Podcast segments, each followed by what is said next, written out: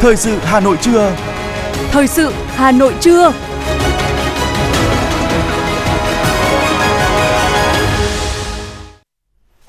Kính chào quý vị các bạn, bây giờ là chương trình thời sự của Đài Phát thanh và Truyền hình Hà Nội trên sóng phát thanh hôm nay Chủ nhật ngày 14 tháng 5. Chương trình có những nội dung chính sau đây.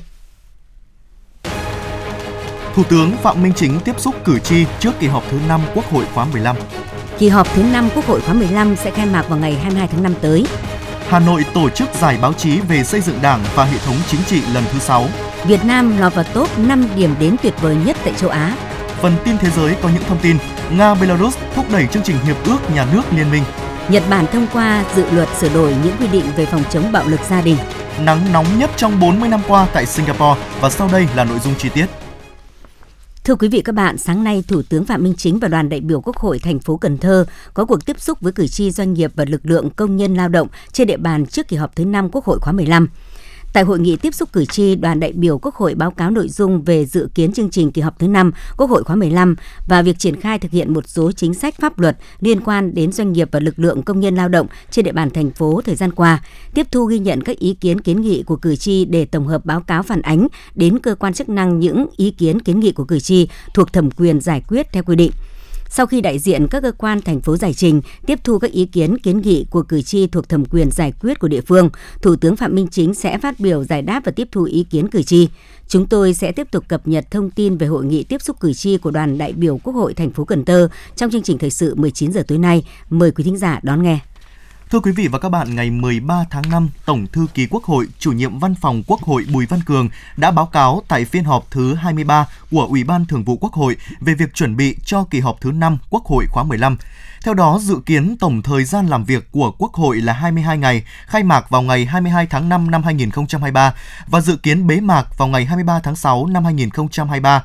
Quốc hội sẽ họp tập trung tại nhà Quốc hội. Kỳ họp tiến hành theo hai đợt, trong đó có bố trí Quốc hội làm việc hai ngày thứ Bảy tại đợt 1. Cụ thể, đợt 1 là 17 ngày từ ngày 22 tháng 5 đến ngày 10 tháng 6 năm 2023. Đợt 2 là 5 ngày từ ngày 19 tháng 6 đến ngày 23 tháng 6 năm 2023. Kỳ họp thứ 5 Quốc hội khóa 15 tiếp tục thực hiện ba chức năng quan trọng về lập pháp, quyết định những vấn đề quan trọng của đất nước và giám sát tối cao. Theo chương trình làm việc, Quốc hội dự kiến xem xét cho ý kiến thông qua gần 20 dự án luật, đồng thời quyết định những vấn đề quan trọng về kinh tế xã hội, cơ chế chính sách, quyết định về vấn đề nhân sự và nhiều nội dung quan trọng khác.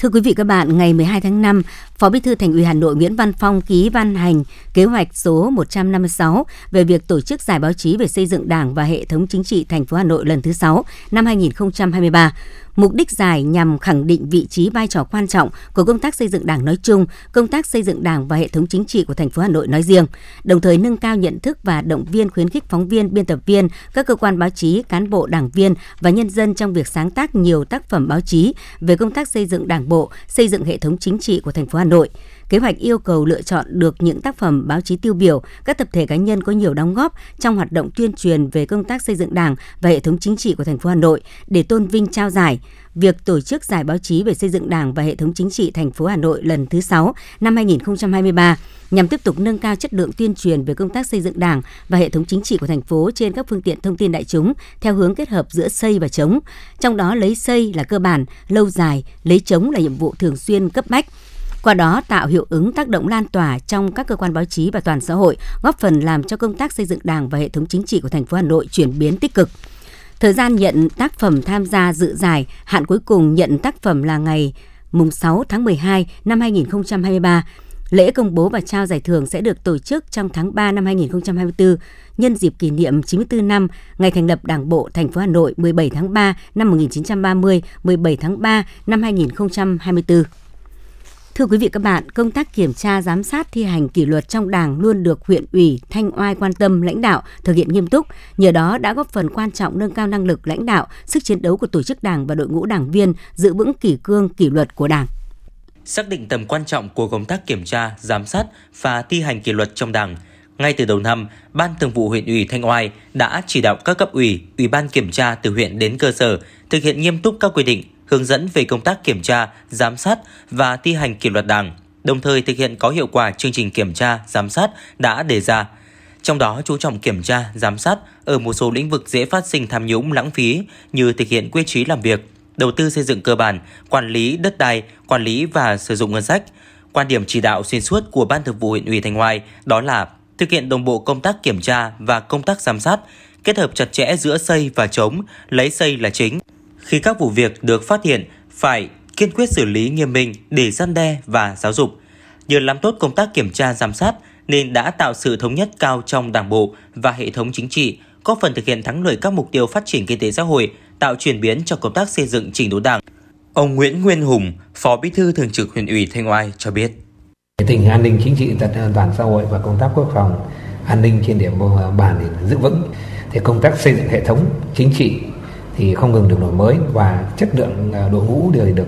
tăng cường, chuẩn hóa. Có thể nói công tác xây dựng đảng thì tinh thần đoàn kết được tăng cao. Và mọi việc là à, đã tạo sự chuyển biến để vào các nhiệm vụ của các đơn vị đã à, hoạt động. Đặc biệt xác định tiếp tục đẩy mạnh công tác xây dựng chỉnh đốn đảng xây dựng hệ thống trị trong sạch vững mạnh. Với mục tiêu của huyện là phấn đấu là để xây dựng huyện đạt cái à, nông thôn mới nâng cao và kiểu mẫu và xây dựng huyện là phát triển à, ờ, nhanh về kinh tế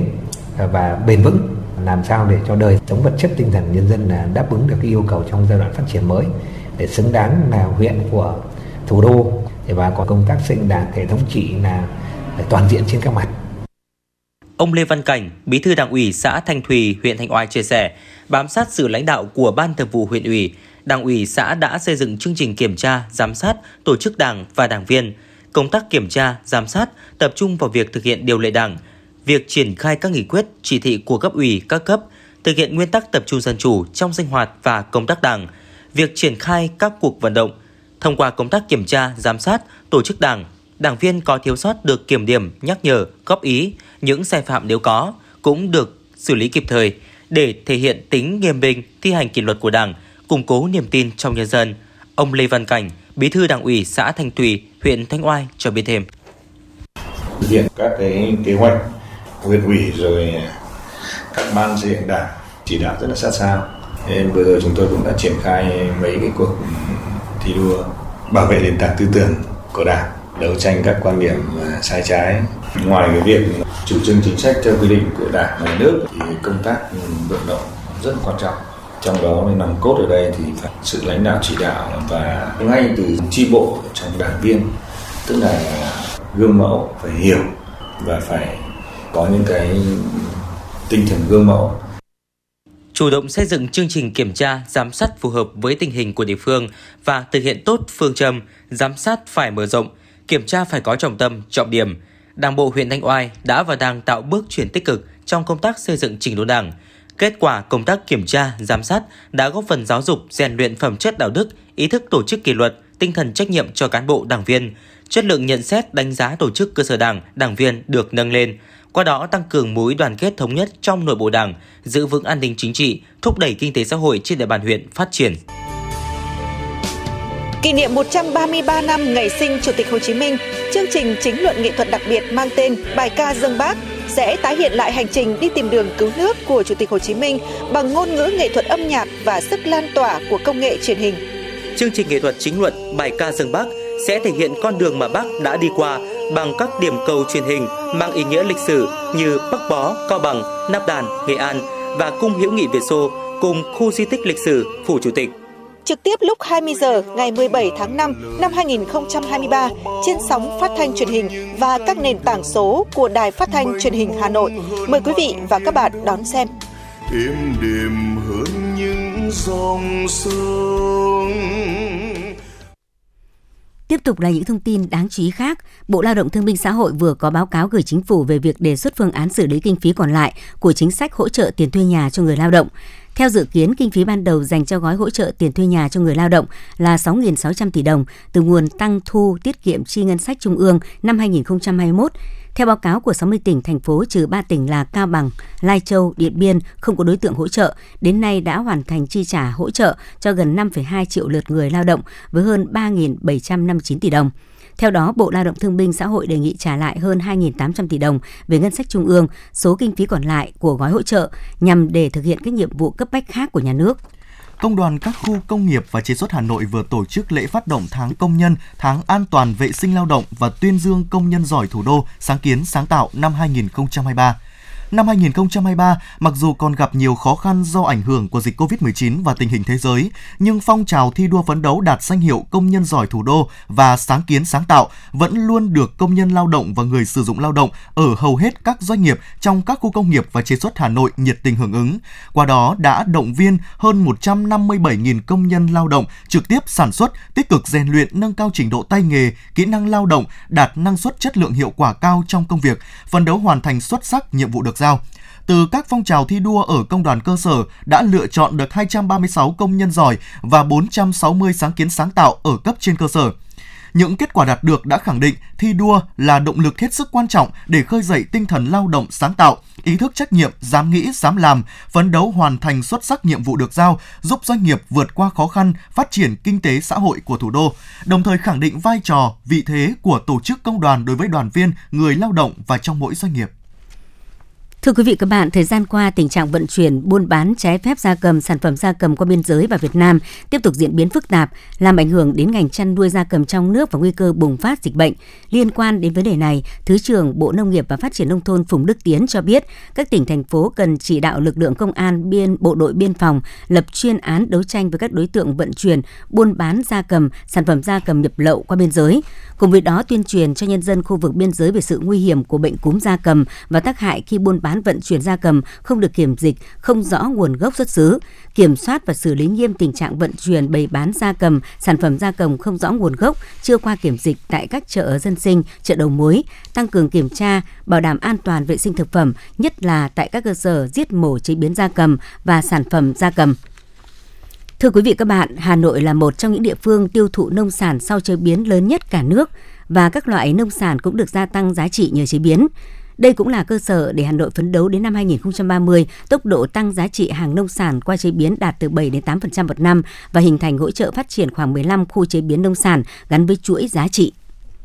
Bằng cách làm bài bản từ lựa chọn nguyên liệu, quy trình sản xuất đến xây dựng bộ nhận diện thương hiệu, Hợp tác xã Thanh niên Võng La, huyện Đông Anh đang từng bước tạo dựng thương hiệu cho sản phẩm thủ công truyền thống của quê hương đã được thành phố công nhận từ 3 đến 4 sao ô cốp. Do đó, từ năm 2020 đến nay, các sản phẩm đậu phụ của hợp tác xã đã tìm được kênh phân phối tại các bếp ăn tập thể, hệ thống nhà hàng. Cũng nhờ đẩy mạnh khâu tiêu thụ, hơn chục thành viên của hợp tác xã đã duy trì được công việc với thu nhập ổn định. Hiện nay, mỗi ngày Hợp tác xã Thanh niên Võng La sản xuất khoảng một tấn đậu phụ, cung cấp cho nhiều hệ thống bếp ăn công nghiệp, trường học trên địa bàn và các tỉnh thành lân cận.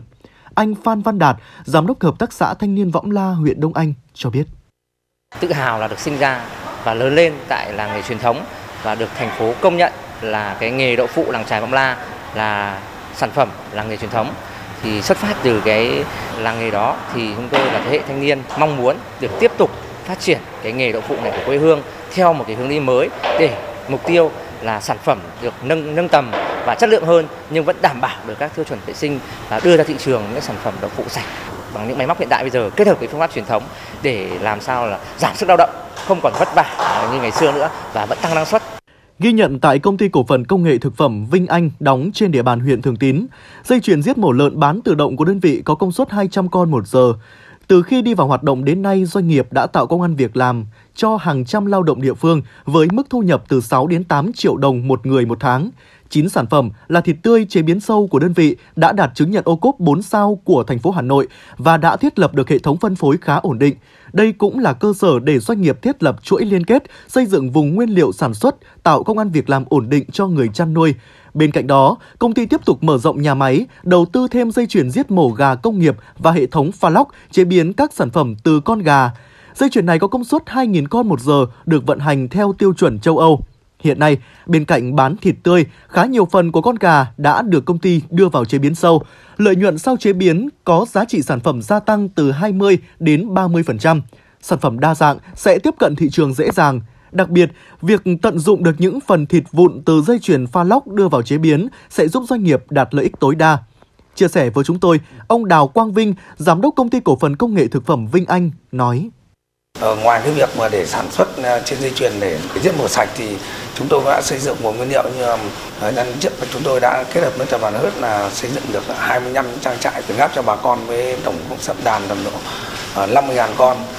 để cho khi sản phẩm ra của chúng tôi ra thứ nhất là tăng được năng suất hai là đảm bảo được cái độ vệ sinh thú y và an toàn thực phẩm để đưa ra những sản phẩm và chất lượng tốt nhất ra thị trường cũng như là giá cả có thể cạnh tranh được. Trong năm vừa qua thì chúng tôi cũng đầu tư sang để sản xuất dây chuyền chế biến sâu để làm các sản phẩm ờ, chế biến như là xúc xích, ờ, thịt hun khói, dăm bông, ờ, salami cũng như là giò chả. Thì thứ nhất là chúng tôi đã tận dụng được cái các cái sản phẩm mà trong khi mà pha sơ chế ra để nó thừa thì không để để tận dụng hết được các sản phẩm đấy thứ hai là giá trị nó cũng sẽ tăng lên cho chúng tôi tầm độ hai ba mươi phần trăm nữa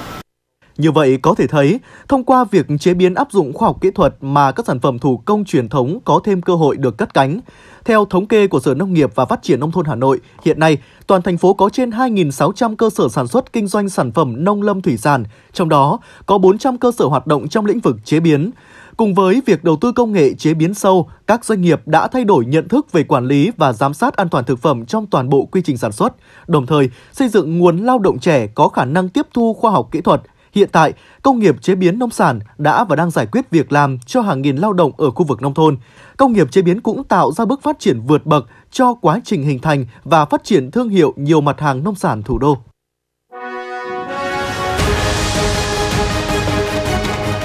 Thời sự Hà Nội, nhanh, chính xác, tương tác cao. Thời sự Hà Nội, nhanh, chính xác, tương tác cao.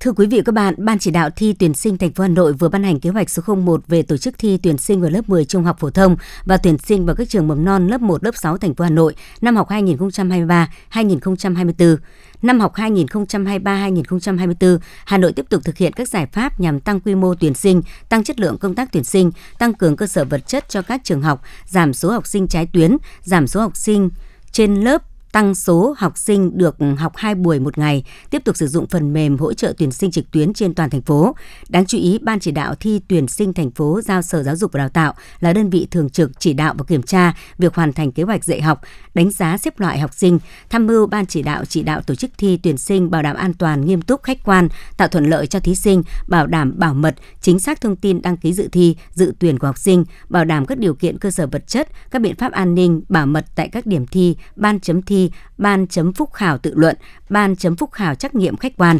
Sở Giáo dục và Đào tạo có trách nhiệm chỉ đạo công tác tuyển sinh trực tuyến vào các trường mầm non lớp 1, lớp 6 và xác nhận nhập học trực tuyến vào lớp 10 đúng quy định, báo cáo ban chỉ đạo việc thực hiện tổ chức thi tuyển sinh và những vấn đề phát sinh. Thưa quý vị, một trong những điểm mới quan trọng mà Bộ Giáo dục và Đào tạo đặc biệt lưu ý với các cơ sở đào tạo đại học trong kỳ tuyển sinh năm 2023 là phải tổ chức xét tuyển tất cả phương thức xét tuyển đã công bố công khai cho thí sinh. Việc để sai sót ở khâu này sẽ ảnh hưởng nghiêm trọng đến quyền lợi của thí sinh, ảnh hưởng trực tiếp đến công tác tuyển sinh của toàn hệ thống. Đồng thời, tất cả các cơ sở đào tạo phải đăng công khai đề án tuyển sinh trên trang thông tin điện tử của đơn vị, đồng thời phải gửi về Bộ Giáo dục và Đào tạo ngay sau khi đăng tải để phục vụ công tác hậu kiểm. Thưa quý vị các bạn, Việt Nam mới đây đã lọt vào top 5 điểm đến tuyệt vời nhất tại châu Á do tạp chí The Travel Canada bình chọn, đồng thời được đánh giá là một trong những quốc gia thanh bình nhất thế giới. Không chỉ hấp dẫn bởi nhiều kỳ quan thiên nhiên kỳ vĩ hay những bãi biển tuyệt đẹp, Việt Nam còn thu hút du khách bởi những công trình kiến trúc in đậm dấu ấn lịch sử văn hóa hàng thế kỷ.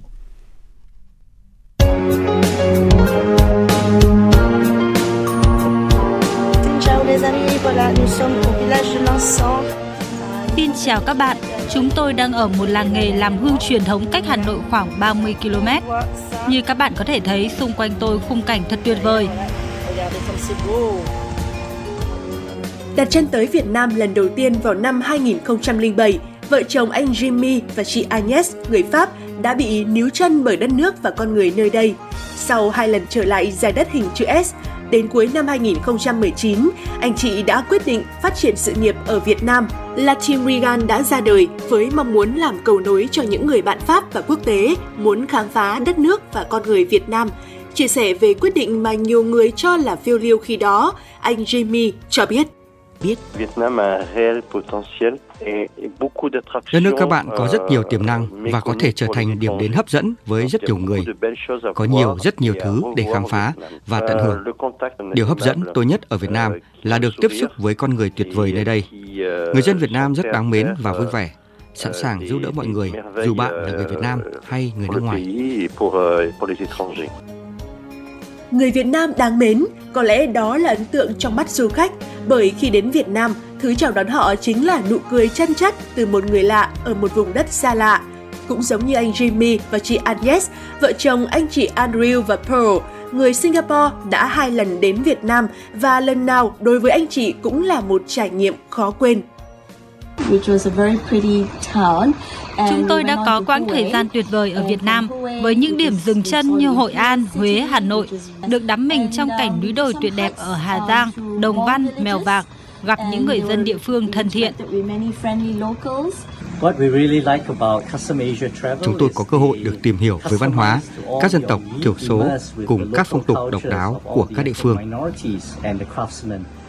Còn đối với chị Agno, du khách người Pháp, thì điều hấp dẫn nhất đó chính là cảm giác thanh bình mà đất nước và con người Việt Nam mang lại. Việt Nam là một đất nước tuyệt vời, người dân thì tuyệt vời và lúc nào cũng nở nụ cười trên môi. Cảnh sát của đất nước các bạn thật tuyệt vời. Những cánh đồng lúa xanh mướt trải dài, lúc nào cũng tạo cảm giác bình yên trong tâm hồn.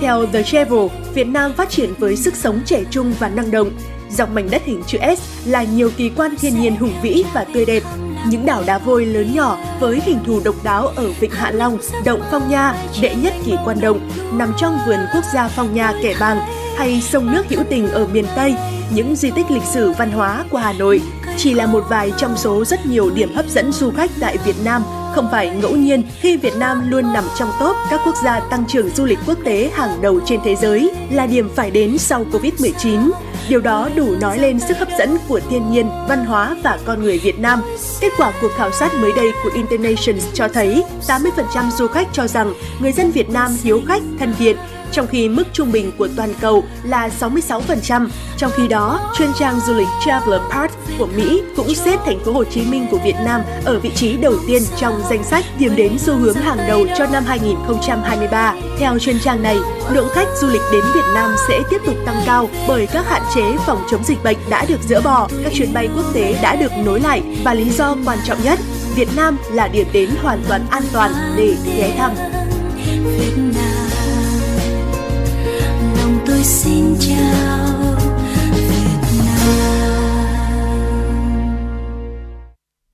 Thưa quý vị và các bạn, hôm qua tại quảng trường Đông Kinh Nghĩa Thục, khu phố đi bộ Hồ Hoàn Kiếm, trung tâm thành phố Hà Nội, Trung tâm Văn hóa Hàn Quốc tại Việt Nam đã tổ chức chương trình lễ hội K-pop Lovers Festival 2023, tạm dịch là lễ hội dành cho người hâm mộ K-pop. Đây là lễ hội lớn nhất dành cho người hâm mộ K-pop tại Việt Nam với các hoạt động đa dạng như nhảy ngẫu hứng K-pop, trưng bày K-pop. Với sự tham gia của hơn 20 nhóm nhảy và khoảng 300 thí sinh đã đem đến những màn trình diễn rất ấn tượng. Không chỉ có vậy, trải nghiệm mặc trang phục hanbok của người Hàn Quốc cũng là sự lựa chọn của rất nhiều các bạn trẻ. Đồng thời du khách khi đến với lễ hội còn được giới thiệu về những nét đặc sắc của văn hóa cũng như những địa điểm du lịch nổi tiếng của Hàn Quốc.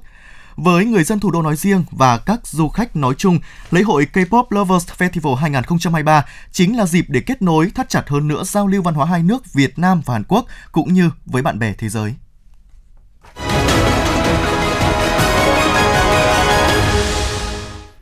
Xin chuyển sang những thông tin quốc tế, chính phủ Nga đã đệ trình lên Duma, Quốc gia Hạ viện Nga, một thỏa thuận với chính phủ Trung Quốc về hợp tác trong lĩnh vực cung cấp khí đốt tự nhiên từ Nga sang Trung Quốc thông qua tuyến đường Viễn Đông. Thỏa thuận xác định các điều khoản và điều kiện hợp tác cung cấp khí đốt từ Nga đến Trung Quốc thông qua tuyến đường Viễn Đông, bao gồm cả phần xuyên biên giới của đường ống dẫn khí qua sông Usuri, gần các thành phố Danerechen ở Liên bang Nga và thành phố Hồ Lâm ở Trung Quốc. Khi dự án được thực hiện, khối lượng khí đốt cung cấp dự kiến sẽ tăng lên mỗi năm cho đến khi đạt công suất thiết kế năm là 38 tỷ mét khối vào năm 2025. Tại Moscow ngày 13 tháng 5, phát biểu tại Diễn đàn Pháp lý quốc tế Saint Petersburg, thư ký nhà nước Liên minh Nga-Belarus, ông Dmitry Mezensev cho hay hơn 80 chương trình của nhà nước liên minh với tổng trị giá 56,7 tỷ rúp hơn 74 triệu đô la Mỹ đã được thực hiện trong khuôn khổ hiệp ước nhà nước liên minh. Điều này thể hiện nỗ lực của Liên bang Nga và Cộng hòa Belarus trong bảo vệ chủ quyền toàn vẹn lãnh thổ, cơ cấu nhà nước, hiến pháp và các biểu tượng quốc gia cũng như tư cách thành viên của họ trong các tổ chức quốc tế. Bộ Quốc phòng Đức hôm qua xác nhận sẽ cung cấp gói khí tài quân sự lớn trị giá 2,7 tỷ euro, hơn 2,9 tỷ đô la Mỹ cho Ukraine trong những tháng tới đây. Gói hỗ trợ mới bao gồm nhiều chủng loại, gồm các hệ thống phòng thủ hiện đại, xe tăng, xe bọc thép cùng nhiều phương tiện thiết bị khác. Hiện cuộc chiến trên thực địa giữa Nga và Ukraine vẫn rằng co chưa thấy hồi kết. Hạ viện Nhật Bản đã thông qua dự luật sửa đổi những quy định về phòng chống bạo lực gia đình. Theo đó, nước này sẽ mở rộng phạm vi áp dụng hình phạt sang các hành vi bạo hành tinh thần bên cạnh các hành vi bạo hành thể chất. Hiệu lực của lệnh bảo vệ cũng sẽ được tăng lên một năm từ mức 6 tháng ở hiện tại lệnh bảo vệ cấm người có hành vi bạo hành tiếp xúc hoặc đến gần nạn nhân. Ngoài ra, dự luật sửa đổi cũng tăng gấp đôi mức xử phạt đối với hành vi vi phạm luật phòng chống bạo lực gia đình. Theo đó, người vi phạm có thể đối mặt mức án cao nhất là 2 năm tù giam và khoản tiền phạt lên đến 2 triệu yên, khoảng 15.000 đô la Mỹ. Tòa án hình sự Thái Lan vừa kết án một cặp vợ chồng mỗi người lĩnh án 12.640 năm tù về tội lập nên một quỹ đầu tư giả. Theo bằng chứng đưa ra tại tòa, thì từ tháng 3 đến tháng 10 năm 2019, hai vợ chồng bị cáo đã quảng cáo trên Facebook rằng ai mà đầu tư vào quỹ thì sau 9 tháng, từ 1.000 bạt ban đầu, người đầu tư sẽ nhận được lãi 930 bạt. Tổng số tiền đầu tư mà các bị cáo đã nhận được là 1,3 tỷ bạt, tương đương hơn 900 tỷ đồng Việt Nam. Và các bị cáo đã chia nhau chứ không đầu tư vào đâu. Tuy nhiên, pháp luật Thái Lan lại có quy định rằng thời gian thụ án tối đa cho tội danh lừa đảo là 20 năm tù. Do vậy, cặp vợ chồng lừa đảo này sẽ chỉ phải chịu ngồi tù hai thập kỷ. Ấn Độ đang trở thành quốc gia đông dân nhất thế giới vào giữa năm nay, theo ước tính của Liên Hợp Quốc. Các chuyên gia phân tích dân số đông đem lại một số ưu thế cho Ấn Độ như lực lượng lao động dồi dào, tuy nhiên cũng có một số bất lợi. Các bệnh viện ở một số vùng vốn đã quá tải bệnh nhân, nay lại đứng trước thách thức thiếu nhân viên y tế. Giới chức y tế Ấn Độ đang nỗ lực tăng số lượng bác sĩ trong hệ thống y tế công cộng trên khắp đất nước, nhưng cũng cho biết tình hình chưa thể cải thiện được ngay người dân Singapore đã trải qua ngày nắng nóng nhất trong 40 năm qua khi nhiệt độ ngày hôm qua đo được là 37 độ C, cao nhất kể từ tháng 4 năm 1983. Nắng nóng ở mức nhiệt này sẽ tiếp tục kéo dài sang ngày hôm nay. Dự kiến tuần tới sẽ có những cơn mưa rào ngắn giúp hạ nhiệt độ. Theo truyền thông Singapore, một số trường học ở nước này đã nới lỏng các quy định về đồng phục của học sinh để phù hợp với thời tiết nắng nóng trong những ngày gần đây. Các nhà khoa học cho biết tình trạng trái đất nóng lên đang làm trầm trọng thêm các hình thái thời tiết cực đoan.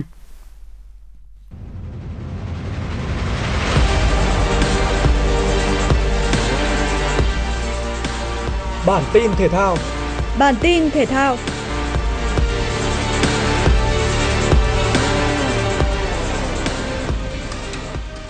đội tuyển U22 Việt Nam bước vào trận bán kết bóng đá nam SEA Games 32 gặp U22 Indonesia với nhiều khó khăn được dự báo trước. Tuy nhiên có lẽ không phải do đội bạn quá mạnh mà do chúng ta chưa đủ hay và chắc chắn. Hàng thủ U22 Việt Nam đã mắc những sai lầm trong các trận trước và ở trận này. Cho dù không xuất hiện lỗi cá nhân lớn nào, nhưng thủ môn Văn Chuẩn cùng những hậu vệ vẫn phối hợp với nhau không tốt. Chúng ta thiếu sự bộc lót, cản phá cần thiết dẫn tới hai bàn thua đầu tiên. Điểm sáng của U22 Việt Nam tại SEA Games lần này chính là khả năng chấp thời cơ ghi bàn của tiền đạo Văn Tùng, cầu thủ áo số 9 gỡ hòa một đều cuối hiệp 1, qua đó đã có 5 bàn thắng sau 5 trận, bị dẫn trước 2-1. Nhưng khi Indonesia chỉ còn 10 người do hậu vệ Akhan bị truất quyền thi đấu ở phút 60, các học trò của huấn luyện viên Philip Souzier đã tấn công áp đảo. Chúng ta có được thành quả khi hậu vệ đối phương đá phản lưới nhà. Song việc bỏ lỡ một số cơ hội, sau đó đã khiến U22 Việt Nam phải trả giá. Phút bù giờ thứ 6 của hiệp 2, U22 Indonesia ghi bàn ấn định chiến thắng 3-2 nhờ công tiền vệ Taufani, đội quân áo đỏ giành quyền vào chơi trận chung kết. Ở trận bán kết 2 sau đó, U22 Thái Lan đã dễ dàng đánh bại U22 Myanmar. Với đẳng cấp và trình độ vượt trội, các cầu thủ trẻ Thái Lan làm tung lưới đối phương 3 lần nhờ công Thirasak, James và Anan Chiến thắng 3-0 đưa U22 Thái Lan vào trận chung kết gặp U22 Indonesia. Trong khi U22 Việt Nam sẽ gặp U22 Myanmar để tranh huy chương đồng. Hai trận đấu này sẽ diễn ra vào ngày 16 tháng 5. Dự báo thời tiết ngày hôm nay 14 tháng 5, thời tiết khu vực Hà Nội vẫn duy trì trạng thái nhiều mây không mưa, nhiệt độ hôm nay tăng hơn so với hôm qua khoảng 2 độ, với mức cao nhất từ 26 đến 28 độ, ban đêm trời xe lạnh với nhiệt độ thấp nhất rơi vào khoảng từ 21 đến 23 độ C. Quý vị và các bạn vừa nghe chương trình thời sự của Đài Phát thanh Truyền hình Hà Nội, chỉ đạo nội dung Nguyễn Kim Khiêm, chỉ đạo sản xuất Nguyễn Tiến Dũng, tổ chức sản xuất Quang Hưng. Chương trình do biên tập viên Nguyễn Hằng, phát thanh viên Thanh Hiền Võ Nam và kỹ thuật viên Quang Ngọc phối hợp thực hiện. Thân ái chào tạm biệt.